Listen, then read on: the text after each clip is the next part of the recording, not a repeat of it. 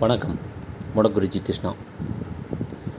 கரிசல் இலக்கியத்தோட தந்தை கீரா எனும் கி. ராஜநாராயணன். அவர்களோட கதவு எனும் ஒரு புத்தகத்தை நான் படிச்சுக்கிட்டு இருந்தேன். அது வந்து ஒரு சிறுகதை தொகுப்பு அப்படின்னு போட்டிருந்தாங்க. ஆனால் அது சிறுகதை தொகுப்பா இல்லை உண்மை சம்பவத்தில் நடந்த கட்டுரை தொகுப்பா அப்படிங்கிற ஒரு சந்தேகத்தோடு தான் அது படிக்க முடிஞ்சுது. அவ்வளவு இயல்பாக அதாவது அந்த ஒரு நடக்கிற விஷயங்களையே ஒரு சிறுகதையாக மாற்றியிருந்தாரோ அப்படின்னு தான் எனக்கு தோணுச்சு. வழக்கம் போல் அவரோட கதைக்களம் அப்படின்னா அது அந்த கரிசல் பகுதி தான். இது வந்து அந்த ஊரில் நடக்கிற சிற்றூர்கள் நடக்கிற அந்த கிராமத்து மக்களின் வாழ்க்கையை ரசித்து ருசித்து அங்கே இருக்கிற எளிய மனிதர்களோடதையும் பெரிய மனிதர்களோட மனிதர்களோடதையும் அப்புறம் அந்த விவசாய மக்களோட இருக்கிற அந்த குட்டி செல்ல பிராணிகளையும் அவர் அதில் கதை களத்தில் மண்வாசத்தோடு சொல்கிறாரு அப்படின்னு சொல்கிறான் அதில் நமக்கு அப்படியே ஒரு படம் பார்க்குற மாதிரி நமக்கு விரிஞ்சிக்கிட்டே போகுது. மாயமான் அப்படின்னு ஒரு கதை என்னை படிச்சுட்டு இருக்கல டக்குன்னு என்னை எந்திரிச்சு உட்கார வச்சுது. அது ஏன் அப்படின்னா அந்த கதை ஒரு வினைத்தொகைக்கு ஒப்பான கதை மாதிரி தோ- தோணுச்சு. அதாவது அப்போவும் நடந்துச்சு. கிட்டத்தட்ட ஆயிரத்தி தொள்ளாயிரத்தி ஐம்பத்தி எட்டில் எழுதியிருக்கார். அது வந்து சரஸ்வதி இதழ் இதழ்லையும் அந்த கதையை கொடுத்துருக்காரு. அப்போவும் நடந்த கதையை இன்றைக்கும் நடந்துக்கிட்டு இருக்கிற மாதிரி இருக்குது நிகழ்காலத்தில். எதிர்காலத்துலேயும் அது நடக்கும். நடந்துக்கிட்டு தான் இருக்கும். அதுக்கான மாற்றங்கள் இப்போ வரைக்கும் நம்ம கண்ணுக்கு தெரியல அப்படிங்கிறது தான் எனக்கு ஒரு நிதர்சனமாக தோணுச்சு. கதை ஒரு சிம்பிளான கதை தான் ஒரு அந்த சின்ன கிராமத்தில் ஒரு செட்டியார் ஒரு சின்ன பொட்டி கடை வச்சுருக்காரு. தினசரி அவர் செய்தித்தாள் வாங்கி படிக்கிற பழக்கம் இருக்கும். அங்கே பெட்டி கடைக்கு வரவங்க யாராவது படிப்பதிலிருந்து அவர் எதாவது தெரிஞ்சுக்குவார். அவரு கூட படிக்க மாட்டார் அவ்வளோவா. அப்போது அரசாங்கம் அங்கே கிணறு வெட்டுறதுக்கு ஒரு நானூறு ரூபாய் பணம் கடனாக கொடுக்குறாங்க அப்படிங்கிறது ஒரு திருமூலியமாக தெரிஞ்சுக்கிறார். அவர் ஒரு புஞ்சை நிலம் வச்சுருக்காரு ஒரு பொட்டி கடை ஒரு கூட்டு குடும்பம் ஒரு பிரச்சனை இல்லாத நிம்மதியான ஒரு கிராமத்து வாழ்க்கையை வாழ்ந்துட்டுருக்காரு. அந்த புஞ்சை நிலத்தில் ஒரு கிணறு வெட்டலாம் அப்படின்ட்டு ஒரு யோசனை வருது அவருக்கு. சுதந்திரம் வாங்கி பத்து வருஷம்தான் முடிஞ்சிருக்குது. அப்போவே அவர்னால் அந்த நானூறு ரூபாயை நேர்மையாக அரசாங்கத்துக்கிட்ட இருந்து வாங்க முடியல. அதுக்கு அலைய விடுறாங்க வழக்கம் போல். அப்போது இடைத்தரகர்கள் உள்ளே வராங்க.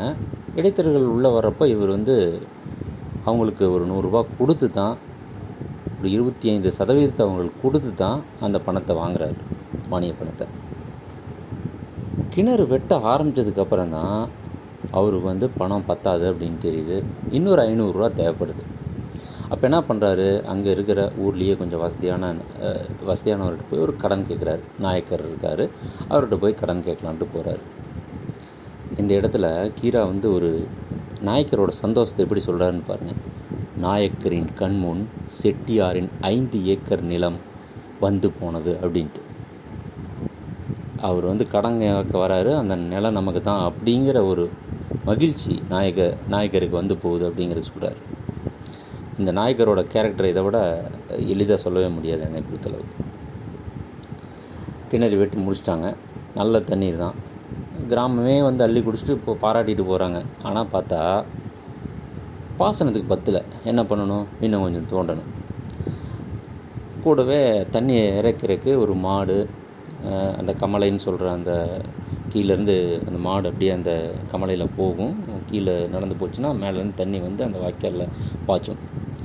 அந்த இதுவும் வாங்கணும் அப்படின்னு அவர் வந்து சரி மறுபடியும் போய் இன்னும் கொஞ்சம் கடன் வாங்கலாம் அப்படின்ட்டு நாய்க்கரட்டு மீண்டும் போகிறாரு நாய்க்கிறப்போ அந்த நிலத்து பத்திரத்தை வாங்கிட்டு வீட்டில் இருக்கிறவங்களையும் கூட்டிகிட்டு வந்து கையெழுத்து போட வைக்கிறார். அந்த ஏக்கருக்கு ஒரு ஏக்கருக்கு இவ்வளவோ அப்படின்ட்டு ஒரு அனுமானமாக கொடுத்து கையெழுத்து போட வைக்கிறார்.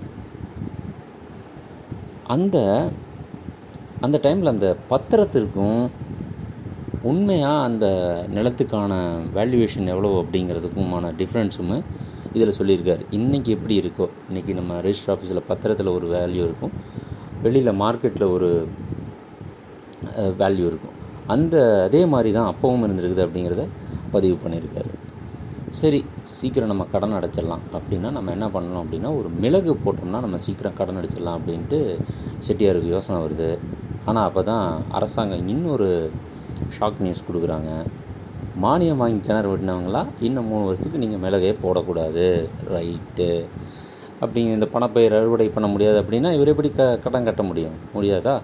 ஸோ ஏதோ கையில் இருக்கிற காசை வச்சு கேழ்வரகு போடுறாரு. இது கிடைப்பட்ட அறுபது வருஷத்தில் அவருக்கு கடையில் வியாபாரம் டல்லாகிடுது தாது வருட பஞ்சமும் வருது. பஞ்சமும் வருது அப்படிங்கிறாங்க. முதல் வருடம் வட்டி கட்டிடுறாரு. எப்படியோன்னு மனைவியோட நகையை விற்று கட்டிடுறாரு. அங்கே ஊரில் இருந்தவங்களாம் வறட்சிங்கிறதுனால பஞ்சங்கிறதுனால எங்கே இது இருக்குதோ அதை நோக்கி போக ஆரம்பிச்சிட்டாங்க. தஞ்சாவூரை நோக்கி போகிறாங்க ஒரு குரூப்பு இன்னொரு கூட்டம் ஆந்திராவுக்கும் போக ஆரம்பிக்கிறாங்க. ஒரு வருடம் தம் கட்டிடுறாரு ஆனால் அடுத்த வருடம் அவரால் தம் கட்ட முடியல. நிலத்தை வந்து அவருக்கு நாய்க்கருக்கு கொடுக்க வேண்டியதாக போயிடுது அந்த நேரத்தில் அவரோட தாயும் இறந்துடுறாங்க. அந்த தாயை போய் அந்த நிலத்தில் ஒரு பகுதியில் அதாவது நாய்க்கருக்கு கை மாறாதுக்கு முன்னாடியே ஒரு பகுதியில் போய் ஒரு அவங்கள புதைச்சிட்றாரு. அப்போ அவர் ரொம்ப சோகமாக அதில் பதிவு பண்ணியிருப்பார். எல்லாம் குடும்பத்தோடு இப்போது மூட்டை முடிச்சோட கிளம்புறாரு. எங்கே போகலாம் அப்படின்னு சொல்லிட்டு கிளம்புறாரு. எங்கேயாவது போய் பஞ்சம் பொழைச்சி பொழைச்சிக்கலாம் அப்படின்ட்டு. போகிறப்போ அந்த ரயில்வே ஸ்டேஷனில் ரயிலில் போய் உட்காந்துருக்கையில் பக்கத்தில் வர்ற பயணி ஒரு செய்தியை படிக்கிறார். கிணறு வெட்ட அரசாங்கம் கொடுத்த நானூறு ரூபாய் திட்டம் வெற்றி பெற்றதால் அந்த திட்டத்தை அரசாங்கம் நீட்டிப்பதாக அறிவிப்பு அப்படின்ட்டு. இவருக்கு கோபம் வந்து அந்த பேப்பரை பிடுங்கி வெளியே விசிறிடுறார். இப்படி தான் அந்த கதையை முடிச்சிருக்காரு. இப்போ இது இன்னைக்கு நிலவரத்துலேயும் அதுதானே நடந்துக்கிட்டு இருக்கு இல்லையா? எப்போ எப்படி சுதந்திரம் வாங்கின காலகட்டத்தில் லஞ்சம் ஊழல் இருந்துச்சோ அதே போல் இப்போவும் இருக்குது.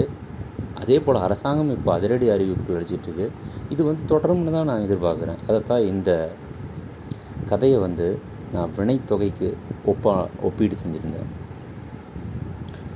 அப்புறம் இந்த கதையும் இந்த புத் புத்தகத்தில் இருக்கிற கதை மாந்தர்களின் பேரெல்லாம் பார்த்தோம்னாவே ஒரு சாதி அடையாளத்தோடு தான் இருக்கும். அந்த காலகட்டத்தில் எவ்வளவு இயல்பாக அது இருந்துச்சு அப்படிங்கிறது இதில் சொல்லியிருப்பார். ஏன்னா இப்போ பார்த்திங்கன்னா நம்ம தாத்தா காலத்தில் சாதி பேர் இருந்திருக்கும். ஆனால் நம்ம அப்பாவுக்கு பின்னாடி சாதி இருந்திருக்காது. இனிஷியல் தான். அப்பா ஆரம்பித்தது இதுக்கான ஒரு முன்னெடுப்பை பெரியார் எப்படி பண்ணியிருந்திருக்காரு அப்படிங்கிறத நம்ம இந்த புத்தகத்திலேருந்து நம்ம சில விஷயங்கள் தெரிஞ்சுக்கலாம்.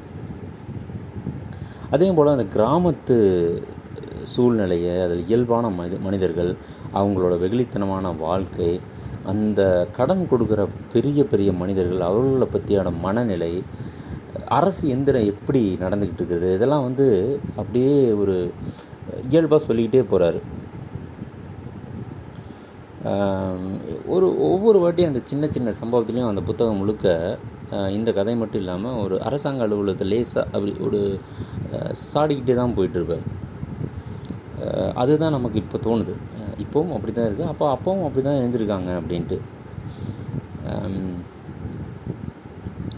அதே போல் அரசாங்கத்தோட திட்டம் அன்னைக்கும் சரி இன்றைக்கும் சரி எப்படி ஒரு ஆசையை தூண்டி நம்ம நம்மளை வந்து மாற்றுது அப்படிங்கிறதுக்கு இது ஒரு மிக சிறப்பான கதைன்னு சொல்ல முடியும். அதுக்கப்புறம் இந்த மனிதர்கள் எப்படி பஞ்சம் பழைக்க போனாங்களோ இன்றைக்கும் அந்த விவசாய விவசாயிகளோட நிலைமை நிலத்தை விற்று தான் அவங்க ஒரு அடுத்த நிலவைக்கு லெவலுக்கு வரணும் அப்படிங்கிற ஒரு கட்டத்தில் தான் இருக்காங்கன்னு தோணுது. அதாவது விவசாய குடும்பத்திலேருந்து ஒரு சிலர் படிச்சுட்டு வெளியே வந்தாலுமே ஒரு சிலர் இன்னும் அந்த விவசாய ந- நிலத்தையே நம்பி இருக்கிறவங்க எவ்வளவு கஷ்டத்தோடு இருக்காங்க அப்படின்னு பார்க்கலாம்.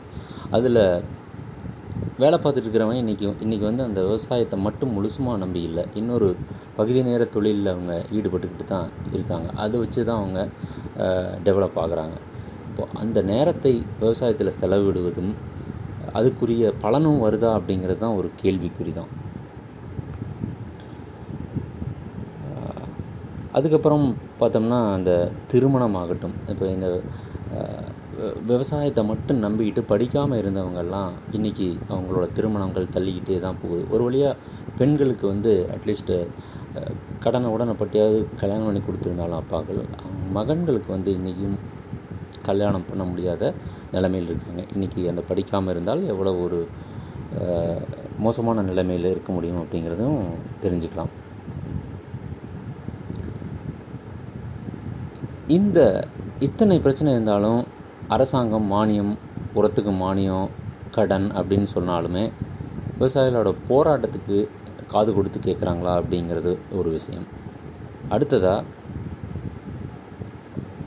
இத்தனை பிரச்சனைகளுக்கும் அரசாங்கத்திடமிருந்து என்ன வருது அப்படின்னு பார்த்தோம்னா அவங்ககிட்டருந்து மௌனம் தான் பதில்.